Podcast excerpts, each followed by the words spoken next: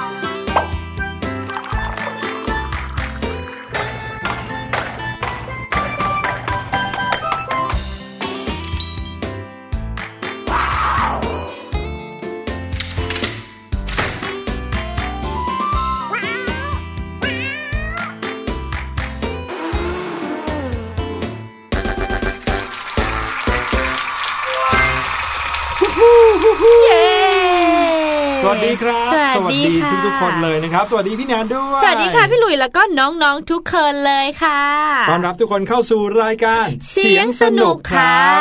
เริ่มต้นด้วยเสียงแห่งความสนุกสนานนะเฮฮาวิดไว้กันเต็มที่เลยขอบคุณทุกคนที่มาต้อนรับเรากันแบบคลาคร่ำขนาดนี้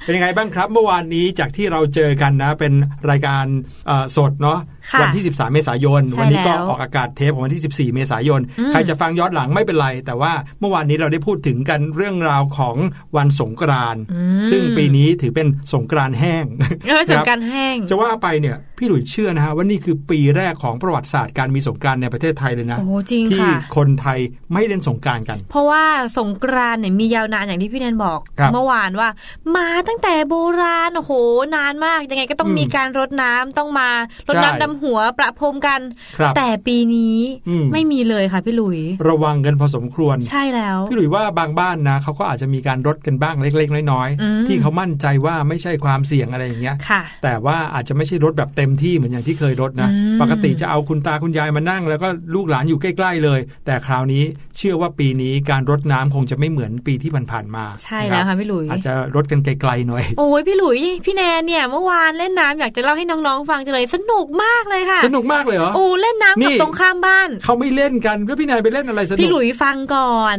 พี่แนนเนี่ยอยู่ฝั่งนี้คนเดียวค่ะครับแล้วก็ฝั่งตรงข้ามบ้านคนเดียวอืมสาดกันอยู่สองคนค่ะโอ้โหสรุปอะพี่หลุยทำไมฮะไม่เปียกเลย อ้าวสาดไม่ถึง ออกไกลกันมากเลยใช่ไหมไกลค่ะไกลนี่เขาก็ใช้สายยางสายเอิงอะไรเป็นแรงดันให้มันไปไกลๆได้ ก็เหมือนะะเรารดน้ำต้นไม้อยู่ค่ะ เขาก็อยากเล่นด้วยไง อ๋ออมแล้วน้องๆล่ะครับ มีใครที่สนุกสนานกันแบบไหนบ้างในช่วงเวลาของสงกรานต์นะฮะแต่จริงๆแล้วไม่ใช่แค่การรดน้ำถึงจะทำให้เราสนุกได้เนาะค่ะมีกิจกรรมมากมายเลยนะครับใช่ที่ทำให้เราได้มีอารมณ์ดีสนุกสนานกัน ถึงแม้ว่าจะเป็นช่วงเวลาที่ต้องระมัดระวังการดำเนินชีวิตกันพอสมควร ใช่แล้อัวนี้เนี่ยค่ะเชื่อว่าทุกๆ บ้านคงจะระวังกันอยู่แล้วอืมแล้วก็ให้ความสำคัญในเรื่องของการป้องกันเชื้อโรคกันมากพอสมควรอยู่แล้วนะครับค่ะพี่ลุยก็อย่าลืมในเรื่องของความสุขนะจะทำอะไรบางอย่างก็สามารถทำให้เกิดความสุขได้มีรอยยิ้มกันได้อืมอย่างข่าววันนี้ที่เราจะมาคุยให้ฟังนะครับในช่วง Watch Going On ก็ทำให้คนเนี่ยมีความสุขกันมากเลย โอ้โหถึงแม้ว่าจะไม่ได้ใช้น้ำเลยนะอืมส่วนใหญ่จะเป็นเรื่องเกี่ยวกับในบ้านนิดนึงค่ะ ใช่ แล้วก็วันนี้ลืมบอกไปว่า อย่างเมื่อวานเป็นวัน สงกรานต์สงกรานต์แล้วก็เป็นวันผู้สูงอายุใช่แต่ว่าวันนี้วันที่ 14 นะคะ ถือว่าเป็นวันครอบครัวนั่นเองมเป็นวันครอบครัวที่ทุกๆ คนส่วนใหญ่แล้วมักอืมจะได้มีโอกาสอยู่พร้อมหน้าพร้อมตา ใช่แล้วใช่ไหมครับ เนื่องจากว่าในช่วงวันสงกรานต์เนี่ยเทศกาลสงกรานต์มักจะเป็นช่วงเวลาที่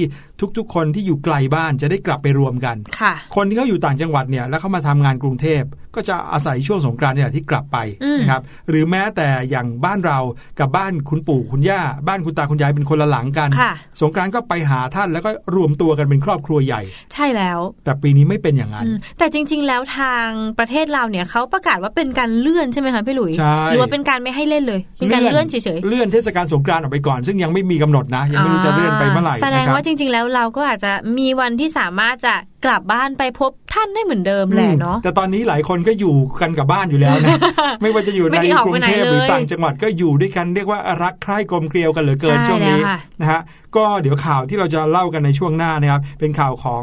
เอ่อเรื่องดีๆนะฮะที่ คนคนหนึ่งเขาพยายามทำเพื่อให้คนรอบข้างเกิดรอยยิ้มค่ะแม้ว่าจะเป็นช่วงภาวะวิกฤตก็ตามนะครัใช่แล้วแล้วก็อีกหลาย ๆ ข่าวเลยในวันนี้ ถือว่าเป็นข่าวเบาๆ สบาย ๆ ไม่ได้อัปเดตเรื่องของโควิดอะไรกันมากมาย แต่สถานการณ์ของไวรัสโควิดที่เป็นไปทั่วโลกเนี่ยนะครับทำให้เกิดเหตุการณ์แปลก ๆ ขึ้นเหมือนกัน ใช่แล้วล่ะค่ะงั้นเดี๋ยวให้น้อง ๆ ไปพักฟังเพลงเพอๆกันดีกว่านะคะ พบกันช่วงหน้าในช่วง What's Going On ค่ะ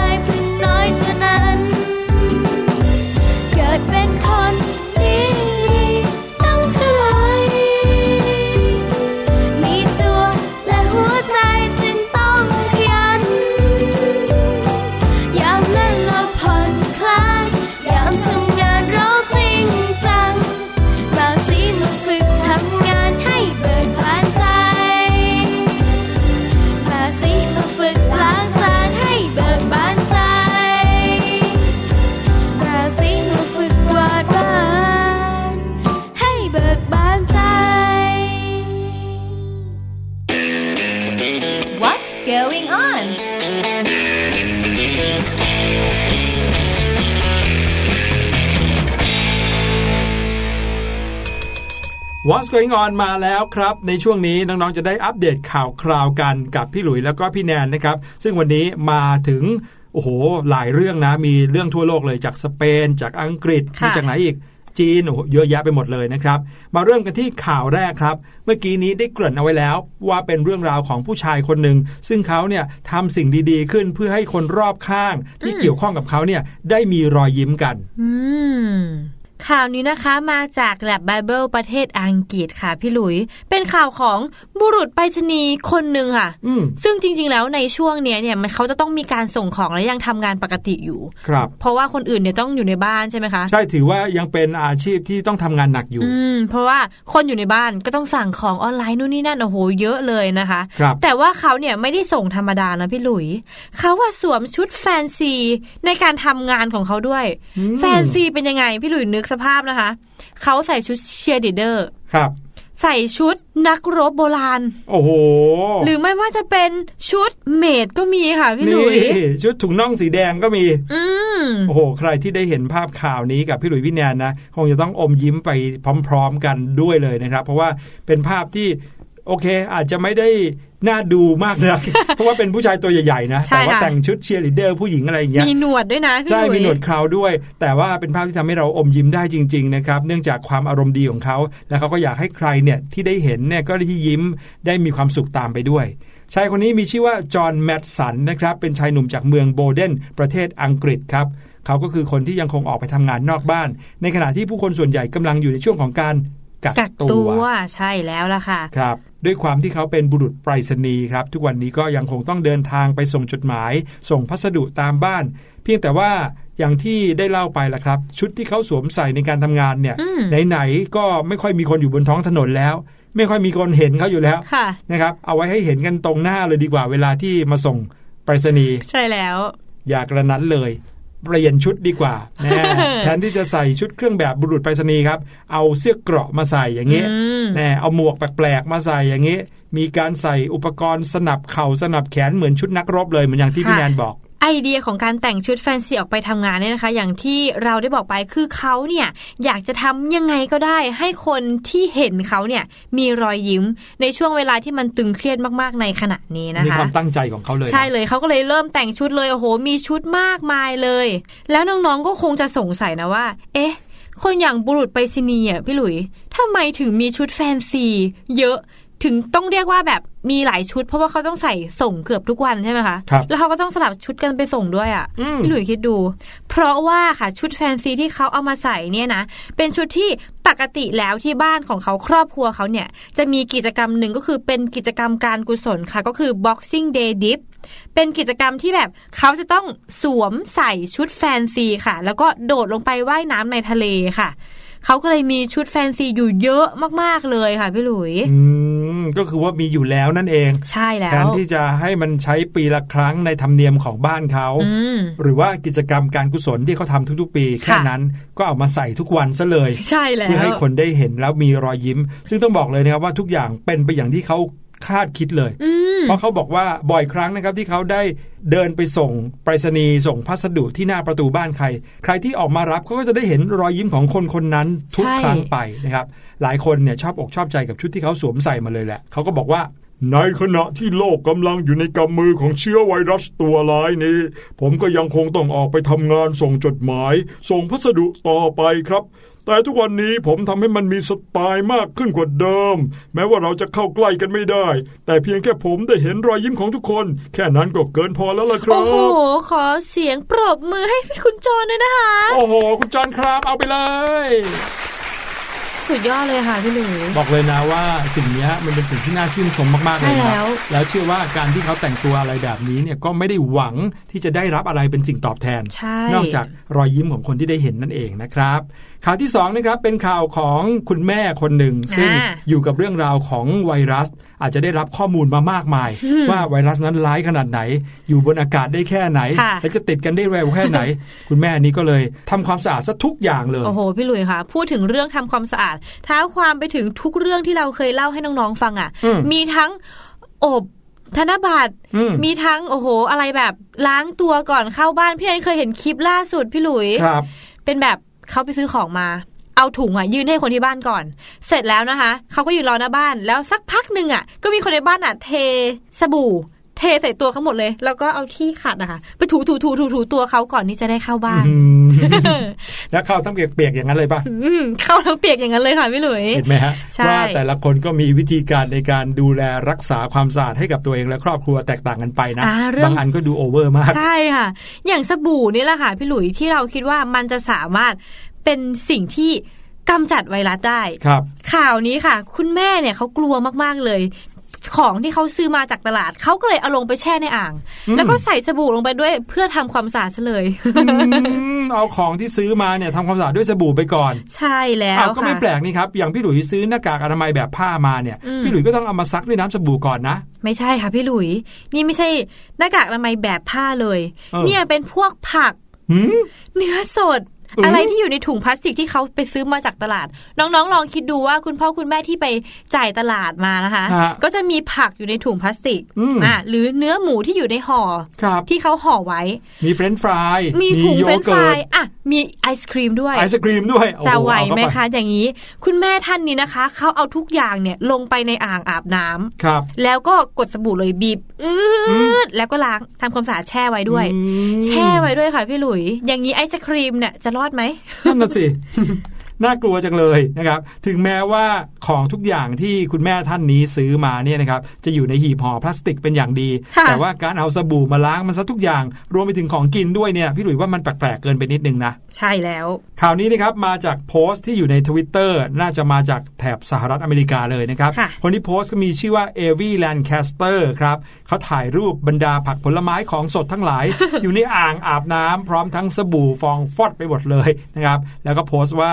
เนี่ยเป็นสิ่งที่คุณแม่ของเธอทำหลังจากที่คุณแม่เนี่ยตื่นกลัวมากๆ ว่าสินค้าที่ซื้อมาเนี่ยอาจจะทำให้ครอบครัวต้องติดเชื้อไวรัส ใช่ ก็เลยเอาของทุกอย่างไปแช่น้ำสบู่ทำความสะอาดมันซะใช่ค่ะ จากภาพเนี่ยเห็นของกินเกือบทุกอย่างที่น้องๆนึกถึงที่อยู่ในซูเปอร์มาร์เก็ตได้เลยนะคะอืมแล้วก็อีกอย่างหนึ่งค่ะ ก็คือไอศครีมอืมพี่แนนเริ่มนึกว่าขณะที่เขาแช่ในไอศครีมน่าจะละลายหมดแล้วนะคะพี่หลุนั่นน่ะสิซึ่งโพสต์ของพี่คนเนี้ยเขาก็มีคนกดไลค์กว่า 98,000 ครั้งแล้วอะโอ้โอ้โหหลายคนเนี่ยเข้ามาคอมเมนต์เลยว่าอุ๊ยไม่อยากจะแนะนำวิธีนี้เท่าไหร่นะคะ เพราะว่าก็ไม่รู้ว่ามันฆ่าเชื้อได้จริงหรือเปล่า และมันก็อาจจะส่งผลเสียต่อวัตถุดิบอาหารบางอย่างในนั้นด้วย อืมอืม แน่นอนครับก็มีหลายคนเข้ามาคอมเมนต์เพิ่มเติมให้แชร์ถึงวิธีการป้องกันตัวเองนอกเหนือจากวิธีการที่แม่ของคนนี้ก็ทำนะครับบางคนก็มีคอมเมนต์ที่พูดถึงพฤติกรรมแปลกๆที่แม่ของเขาทำด้วยเหมือนกันอืมนะครับเช่น การใช้เตารีดรีดธนบัตรเพื่อฆ่าเชื้อไวรัส โอ้โห นอกจากอบยังไม่พอนะคะ ตอนนี้เออมีใช้เตารีดแล้ว อันนี้ก็เจ๋งดีนะ เพราะว่ามันจะไม่ไหม้เหมือนใส่ในไมโครเวฟนะอืมแล้วก็ทำให้ธนบัตรนั้นร้อนขึ้นมาอ๋อนะครับ อะหลาย ๆ คนคงจะมีวิธีในการดูแลความสะอาดนะครับรวมไปถึงการฆ่าเชื้อไวรัสตามแบบฉบับของตัวเองค่ะก็อย่าลืมทำในสิ่งที่ปลอดภัยด้วยแล้วกันนะครับ ค่ะข่าวต่อมาค่ะ เป็นเรื่องราวดี ๆดีกว่าอันนี้ส่งผลถึงน้องๆด้วยอืมเพราะว่ามันเป็นการศึกษาอย่างหนึ่งค่ะ แต่ว่ามันเป็นการศึกษาที่มีชื่อชื่อเนี่ย มันเหมือนเกมเลยพี่หลุยเหรอ ใช่ พี่หลุยรู้จัก Minecraft หรือเปล่าคะ แน่นอนครับ เราโอ้โหเคยพูดถึงการที่เด็กในประเทศญี่ปุ่นมั้ง ที่เขาอ่าเจอใช่ไวรัสโควิดเข้าไป ไม่มีการรวมตัวกันในวันปัดชิมนิเทศอ่าเลยเข้าไปรวมตัวกันในเกม Minecraft แทน ใช่แล้วค่ะ แต่ว่าทีเนี้ยทางบริษัทของ Minecraft นะ เปิดฟีเจอร์เพื่อการศึกษาให้น้องๆ เด็ก ๆ เนี่ยได้ใช้งานฟรีเลยอืมโดยทาง Minecraft นะคะวิดีโอเกม Sandbox ที่ชื่อดังมากๆเลย เขาก็เปิดฟีเจอร์สำหรับการศึกษาให้เด็กๆ ที่ไม่สามารถไปโรงเรียนได้นะคะ เนื่องจากช่วงไวรัสเนี่ยเข้าใช้งานฟรีๆค่ะ ซึ่งมีบทเรียนด้วยกันนะคะ ทั้งตั้ง 12 บทเลยพี่หลุย ครับ อย่างเช่น การท่องเที่ยวในสถานีอวกาศ การเรียนรู้เกี่ยวกับการทำงานของดวงตาและการมองเห็น เกมปริศนาสำหรับสอนการเขียนโปรแกรมโอ้อ๋อวิชาประวัติศาสตร์อารยธรรมของกรีกโบราณโอ้โหเจ๋งแล้วก็อีกเยอะแยะมากมายเลยนะคะครับ ซึ่งบริษัท Minecraft เขาก็เปิดเผย ในแถลงการณ์บนเว็บไซต์อย่างเป็นทางการว่า นักการศึกษาทั่วโลกกำลังพยายามทำทุกสิ่งทุกอย่าง เพื่อจัดการบทเรียนดิจิตอลเนี่ยสำหรับนักเรียน 500 ล้านคนทั่วโลกเลยนะคะ ที่ไม่สามารถไปโรงเรียนได้เขาก็เลยอยากจะเป็นส่วนหนึ่งที่ช่วยเหลือเยาวชนด้วย ครับผมซึ่งจริง ๆ แล้วนะคะ พี่หลุยปกติอะฟีเจอร์เนี้ยมันมีการเปิดใช้งานอยู่แหละครับแต่ว่าจะต้องมีการเสียค่าใช้จ่ายค่ะ ประมาณ 5 ดอลลาร์สหรัฐต่อคนต่อ1ปีอืมครับซึ่งส่วนใหญ่เนี่ยฟีเจอร์เนี้ยจะเป็น สถาบันการศึกษาห้องสมุดพิพิธภัณฑ์เป็นคนซื้อ แล้วก็ให้น้องๆเนี่ยมาใช้กัน ครับผมอืมแต่ตอนนี้เปิดให้ใช้ฟรีเลย ใช่น้องๆสามารถเข้าไปใช้ได้เลยนะคะ ครับ แล้วเขาเปิดให้ใช้ฟรีไปตลอดเลยไหมครับเนี่ยเขาให้ใช้ได้ถึงเดือนมิถุนายนค่ะพี่หลุยเบื้องต้นอ๋อใช่อุ้ยดีจังเลยอะอยากเข้าไปในเว็บไซต์นี้จังลองน้องลอง search ดูนะครับ เขียนว่า Minecraft แล้วก็ lesson นะครับ L E S S O N นะครับ เราก็จะได้เห็น 12 บทเรียนที่เกี่ยวข้องกับเรื่องราวที่ Minecraft เขาให้ใช้ฟรีกันอยู่ตอนนี้ครับ ใช่แล้วค่ะ ต้องขอบคุณข่าวนี้จากไทยรัฐออนไลน์ด้วยค่ะ ครับผม พูดถึงไทยรัฐออนไลน์แล้วพี่หลุยยังมีอีกหนึ่งข่าวมาจากเว็บไซต์ของไทยรัฐออนไลน์นะครับค่ะเป็นข่าวหนึ่งที่น่ารักมาก ๆ เลย เกมเกมหนึ่งนะครับที่หลาย ๆ คนเนี่ยชื่นชอบ เชื่อว่าในโทรศัพท์มือถือของน้องๆ ที่ฟังรายการเสียงสนุกของเราเนี่ย คงจะมีเกมนี้กันอยู่บ้างโหนอกจาก Minecraft ก็มีเกมอื่นอีกใช่ไหมคะ ครับ ก็คือเกมโปเกมอนโกนั่นเองโอ้อ่า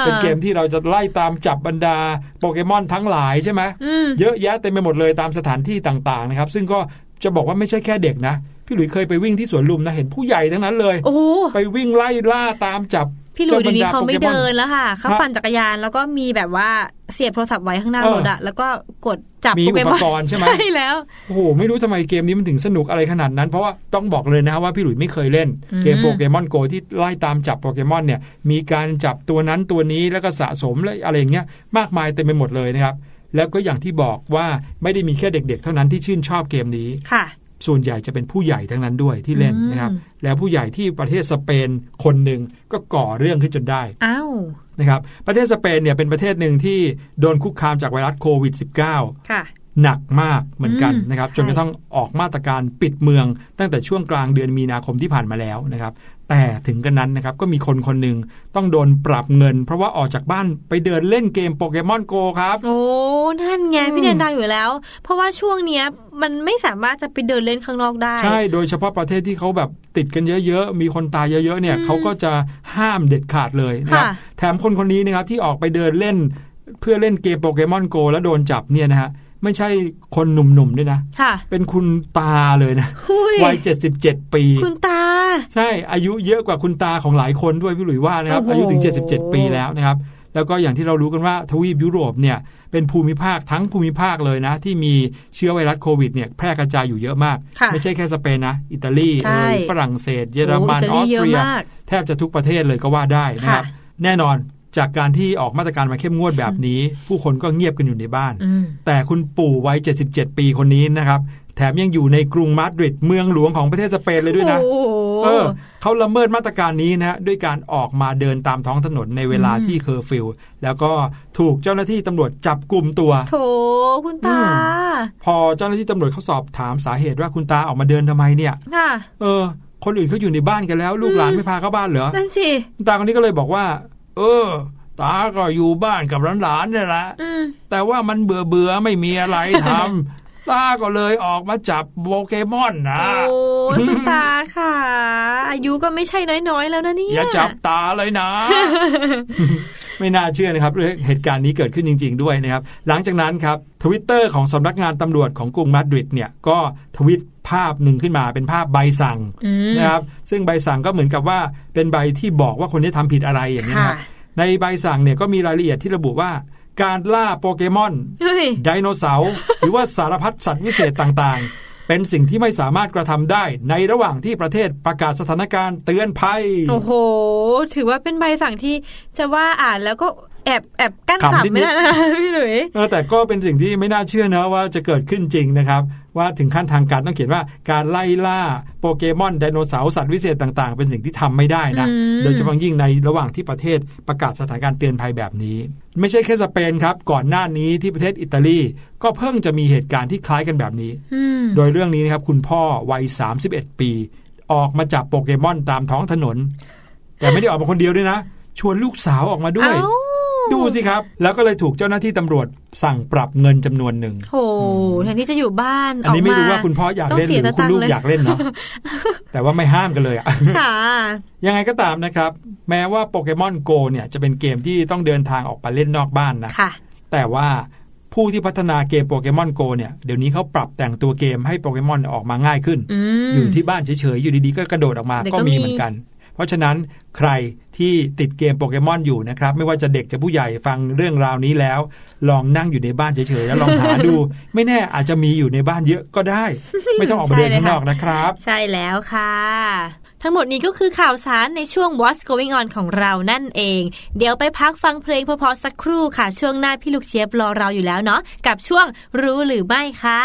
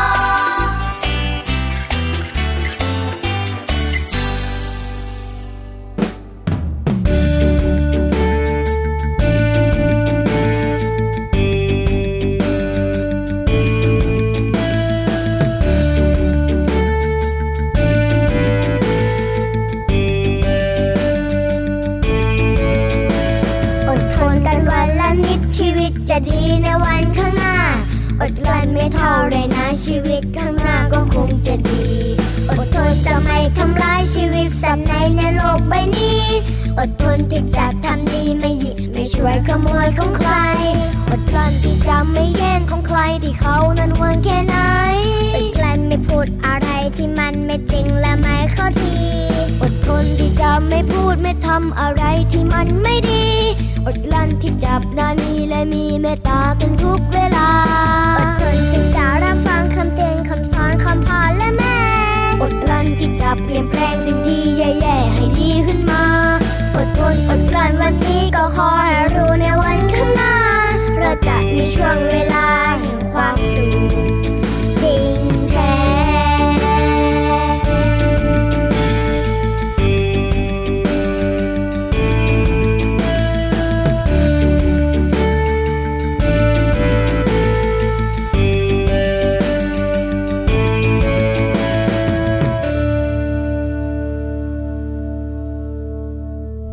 เข้าสู่ช่วงรู้หรือไม่นะครับ พี่ลูกเจี๊ยบก็รอเราอยู่แล้วด้วยนะครับ ในช่วงนี้เนี่ยพี่หลุยตั้งหน้าตั้งตาฟังเป็นพิเศษเลย เพราะว่าพี่หลุยเองเนี่ยสนใจในเรื่องนี้มากเลย เป็นเรื่องของระเบิดปรามาณูโอ้โห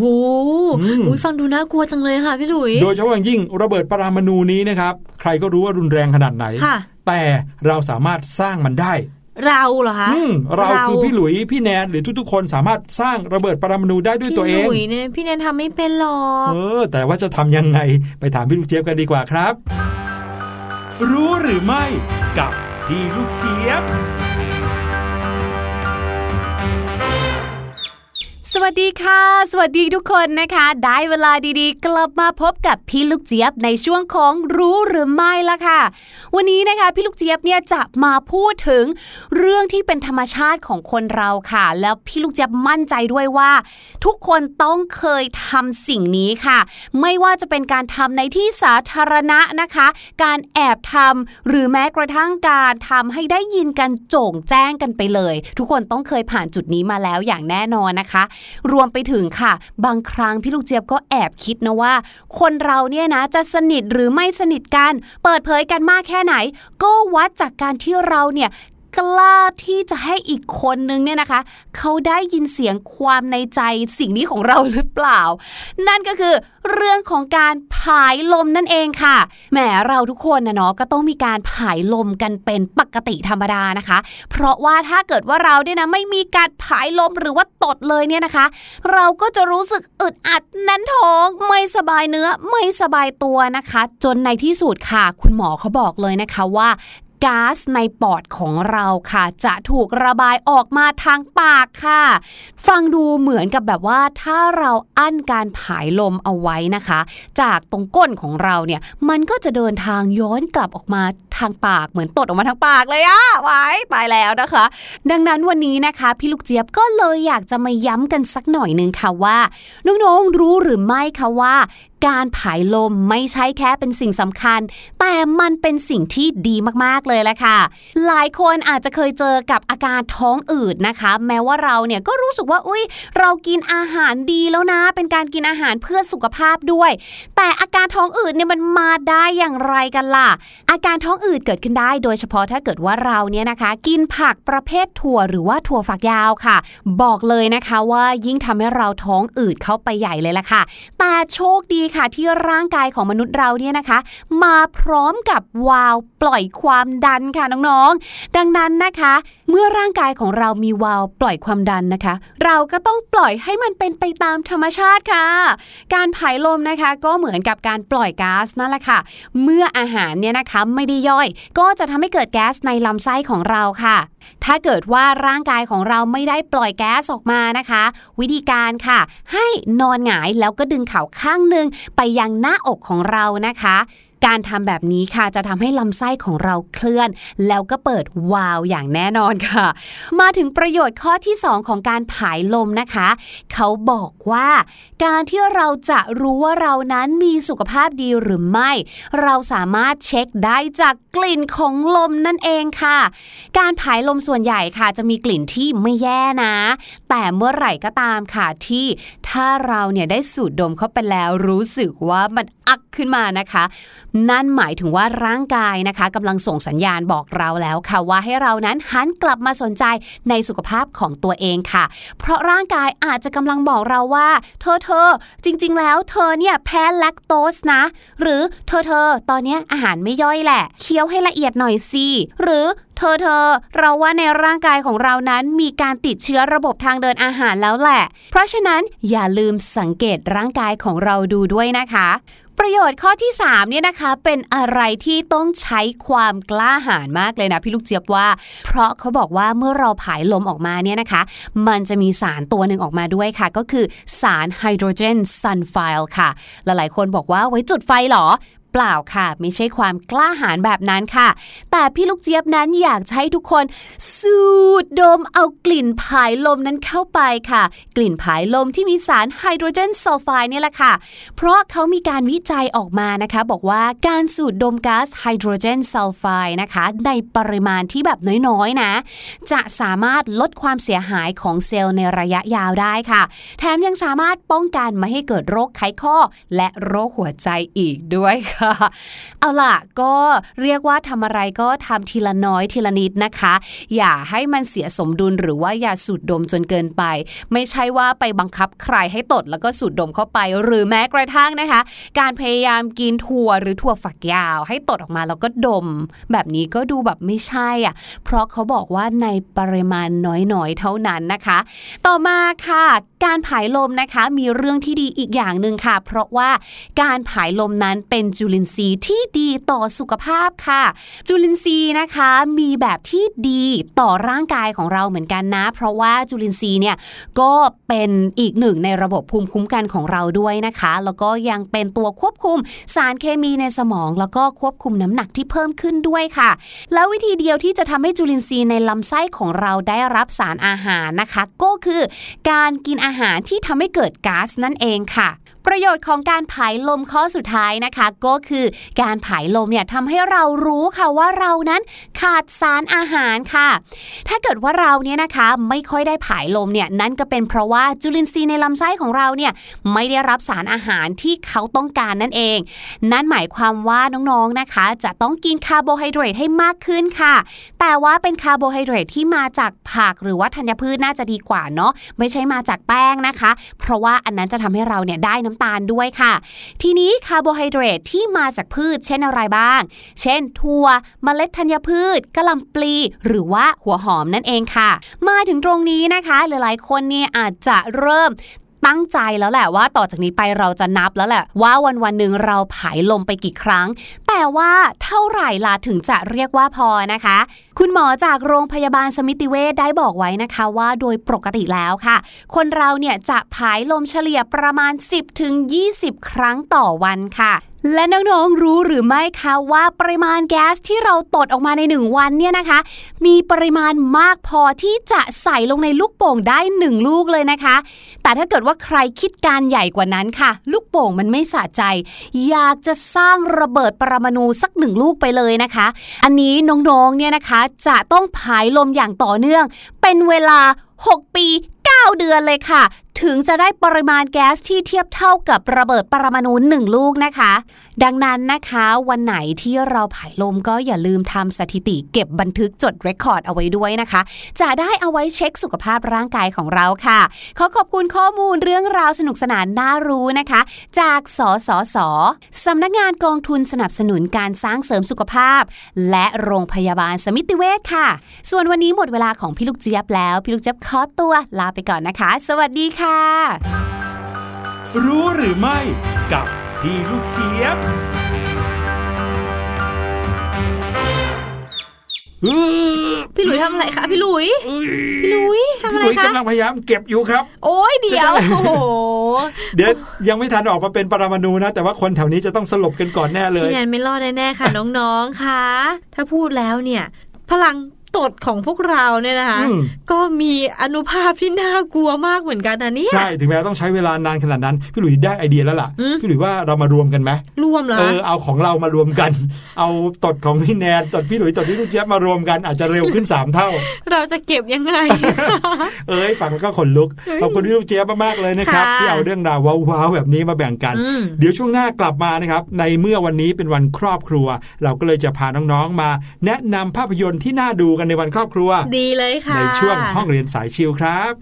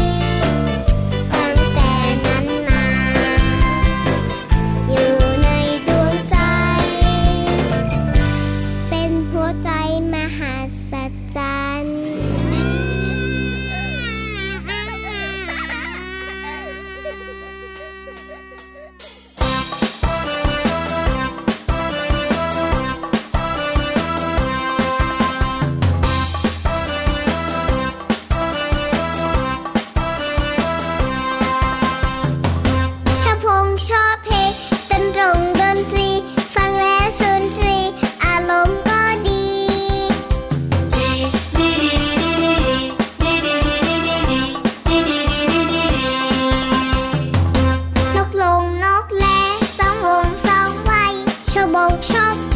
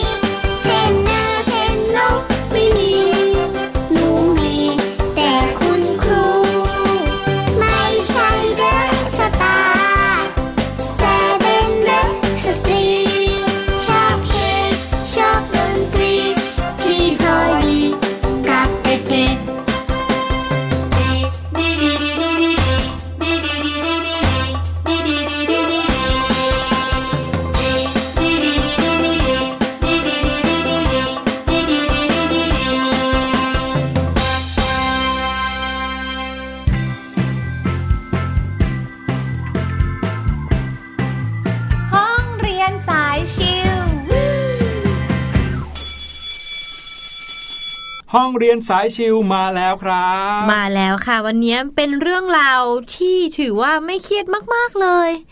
ไม่เครียดมากๆ คือเครียดนิดหน่อยเหรอเลยวันนี้นะคะ พวกเราจะมาแนะนำหนังครอบครัวที่อาจจะทำให้น้องๆ คุณพ่อคุณแม่เนี่ยรักกันมากขึ้น ใช่ เชื่อว่าหลายๆ ครอบครัวก็มีความเข้าใจมีความรักสามัคคีกันดีอยู่แล้วล่ะ ใช่แล้ว แต่สิ่งนี้นะพี่หลุยเชื่อว่าน่าจะเป็นเหมือนกับน้ำที่รดลงไปบนต้นไม้เลย ทำให้ต้นไม้เจริญเติบโตใช่ไหมอันนี้น่าจะเป็นความรู้สึกที่เกิดขึ้นหลังจาก ดูภาพยนตร์แล้วเนี่ยทำให้เราหันหน้ามามองกันในครอบครัวแล้ว รู้สึกอมยิ้มได้รักกันมากขึ้นนะครับ จริง ๆ แล้วเป็นหนังที่ซาบซึ้งกันทั้งนั้นนะส่วนใหญ่ ถ้าพูดถึงหนังครอบครัวแล้วนะอะมาแนะนำกันหน่อยดีกว่า เรื่องแรกนะครับ ที่พี่หลุยชอบดูมากๆเลยนะครับ เป็นหนังญี่ปุ่นครับอ่าอาจจะยังไม่ค่อยคุ้นเคยกันเท่าไหร่นักนะครับ ชื่อเรื่องว่า like father like son นะครับก็เป็นพ่อเป็นลูกกันเนี่ยนะฮะเรื่องนี้ มีพล็อตเรื่องที่น่าสนใจมาก อาจจะไม่ค่อยคุ้นเคยกับบรรยากาศแบบนี้ในประเทศไทยนะครับค่ะแต่เป็นเรื่องราวของครอบครัวสองครอบครัวที่มีความแตกต่างกันมากเลยอืมใช้ชีวิตกันคนละแบบเลยฐานะก็แตกต่างกันค่ะแต่ปรากฏว่าในวันที่คุณแม่ของทั้งสองครอบครัวนั้นคลอดลูกเนี่ยนะครับ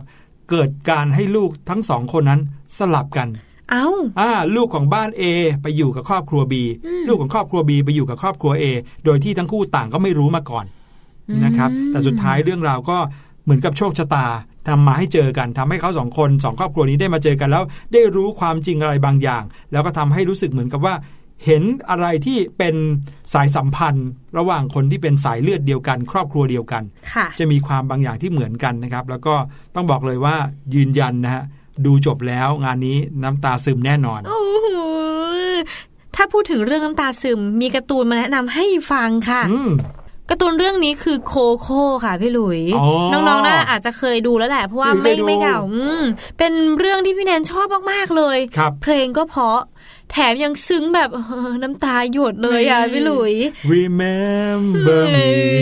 ใช่ไหมใช่ค่ะคือเป็นเรื่องราวของเด็กชายวัย 12 ปีค่ะ ที่มีชื่อว่ามิเกล เด็กชายคนนี้เกิดในครอบครัวของช่างรองเท้าชาวเม็กซิกันค่ะ พี่หลุยที่เขาเนี่ยมีความฝันอยากจะเป็นนักดนตรีชื่อดัง เขามีไอดอลในดวงใจด้วยก็คือชื่อว่าเออร์เนสโตเดลาครูซแต่ปัญหาก็ติดอยู่ตรงที่ครอบครัวของเขาเนี่ยนะคะ มีกฎห้ามเล่นดนตรีแล้วก็ร้องเพลงค่ะอ้าวเพราะว่าปู่ทวดของเขาอะทิ้งครอบครัวไปเพื่อที่จะไปเป็นนักร้องอือืมมเรื่องราววุ่นวายก็เลยเกิดขึ้นค่ะ เกี่ยวกับเรื่องของนรกสวรรค์ด้วยนะพี่หลุย ครับผมอืมเป็นเรื่องราวที่ดีมากแล้วก็อบอุ่นมาก ๆเลยค่ะ คือการ์ตูนแอนิเมชันเรื่องนี้เขาเอา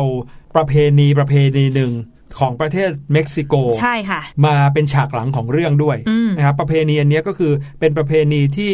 คนที่ยังมีชีวิตอยู่ในครอบครัวเนี่ยจะค่ะต้องเอารูปของคนที่เสียชีวิตไปแล้วเนี่ยตั้งไว้บนหิ้งอืมเพื่อรอให้วันหนึ่งในหนึ่งปีเนี่ยนะครับเมื่อถึงวันนั้นจะมีวิญญาณเดินทางกลับมาถึงครอบครัวได้ใช่เหมือนกับนำทางให้ครอบครัวที่ล่วงลับไปแล้วเนี่ยได้กลับมาเยี่ยมอืมครอบครัวที่ยังมีชีวิตอยู่ได้อืมแต่ถ้าไม่มีรูปก็จะกลับมาไม่ได้ไม่ได้นะครับ เรื่องนี้ก็เป็นเรื่องที่ซาบซึ้งมากๆเหมือนกันพี่หลุยอืมดูแล้วนะรู้สึกเหมือนแบบเฮ้ยเหมือนน้ำตาไหลคิดถึงมาม่าใช่แล้วก็คิดถึงบรรดาคุณปู่คุณย่าของพี่หลุยที่เสียไปแล้วด้วยใช่นะแล้ควรับค่ะยังมีอีกเรื่องหนึ่งนะครับเป็นเรื่องของครอบครัวนี่แหละนะครับ แต่ไม่ใช่ครอบครัวของมนุษย์ครับ เป็นครอบครัวของปลาอ่าอ่าถ้าพูดถึงครอบครัวของปลาน่าจะเดาออกกันแล้วนะครับค่ะเพราะว่ามีหนังการ์ตูนไม่กี่เรื่องที่พูดถึงเรื่องปลาอืมนะครับก็คือ Finding Nemo นั่นเองคใช่รับแล้วค่ะ แล้วก็อีกเรื่องหนึ่งก็คือ Finding Dory ใช่เป็นเรื่องเป็นเพื่อนที่เป็นภาคเพื่อนต่อกันกันนะคใช่รับค่ะ Finding Nemo เป็นเรื่องราวของเจ้าเนโมปลาตัวเล็กๆนะครับเป็นปลาการ์ตูน ซึ่งเจ้าเนโมเนี่ยนะครับปรากฏว่าถูกมนุษย์จับไปอืมแล้วก็กลายเป็นว่าพลัดหลงกับพ่อนะครับ ซึ่ง พ่อของเขาก็เป็นปลาการ์ตูนเหมือนกันใช่ไหมค่ะ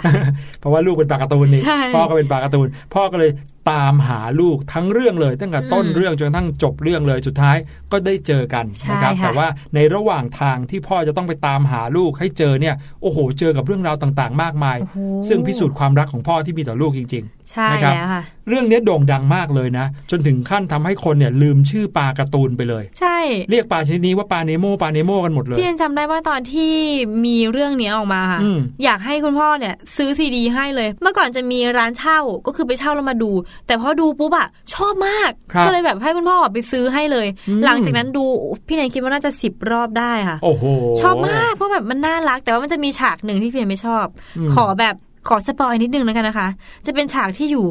ก้นมหาสมุทรแล้วมีปลาตัวที่มันน่ากลัวน่ากลัวอืมพี่แทนกลัวฉากนั้นมากจากนั้นน่ากลัวนะฮะค่ะ เห็นไหมยังมีอีกหลายเรื่องเลยนะครับ ที่สนุกสนานแล้วก็ทำให้เรารู้สึกว่าเออครอบครัวเนี่ยเป็นสิ่งที่เราสามารถที่จะพึ่งพาพึ่งพิงได้อืมในเวลาที่เรารู้สึกไม่ค่อยปลอดภัยเท่าไหร่นักนะครับ ตอนนี้หลาย ๆ บ้านก็คงจะมีความสุขนะฮะในครอบครัว แต่บางคนก็ไม่ได้อยู่ใกล้ชิดครอบครัวนะอืมเนื่องจากจะต้องอยู่ห่างกันเพราะเรื่องของไวรัสโควิดนี่แหละนะค่ะฮะเป็นกำลังใจให้กับทุกๆคนนะครับ รวมไปถึงอยากบอกด้วยนะครับค่ะว่าทุกๆคนเนี่ยคงจะสามารถ มีความสุขได้ ถ้าเรามอบความสุขให้กับคนอื่นๆ ถึงแม้จะอยู่ไกลกันนะเดี๋ยวนี้วิดีโอคอลทำให้เราได้อยู่ใกล้กันมากขึ้นค่ะนะครับถึงแม้จะไม่ได้อยู่ใกล้คุณพ่อคุณแม่ ไม่อยู่ไกลคุณปู่คุณย่าคุณตาคุณยาย ก็เจอท่านบ่อยๆ ได้ทางวิดีโอคอลนะ ใช่แล้ว ก็ขอให้วันครอบครัวปีนี้ค่ะเป็นวันที่สร้างความสุขให้กับทุกๆ คน ทุก ๆ ครอบครัว ไม่ว่าจะอยู่ไกลหรือใกล้ เราก็เป็นครอบครัวกันอยู่ดี เย้ใช่ไหมครับ ขอให้ทุกๆ บ้านมีความสุขกันหมดเลย วันนี้รายการเสียงสนุกหมดเวลาแล้วค่ะพบกันใหม่ได้คราวหน้า พี่หลุยส์กับพี่แนน รอน้องๆ อยู่ที่เดิมเช่นเคยใช่วันนี้แล้วลาไปค่ะก่อนแล้วครับ สวัสดีค่ะสบัดจินตนาการ สนุกกับเสียงเสริมสร้างความรู้ในรายการ เสียงสนุก